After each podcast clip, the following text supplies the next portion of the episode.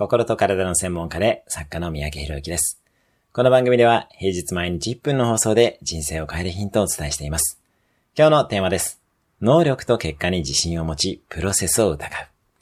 あなたは絶対に将来の目標を達成できます。その能力もあります。そこには自信を持っていいです。どんなに大きな目標でも必ず達成できると信じてください。その上で、その目標に向かうルートには疑いを持ち、常に正しい道を探し続けましょう。現在の自分に対して健全に懐疑心を持つのです。自己否定するのではなく、慢心するのでもない状態です。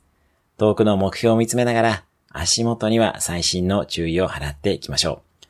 今日のおすすめ1分アクションです。7年後の長期目標を見つめた上で現状をチェックする。今日も素敵な一日を。いいね、シェアなどいただけると嬉しいです。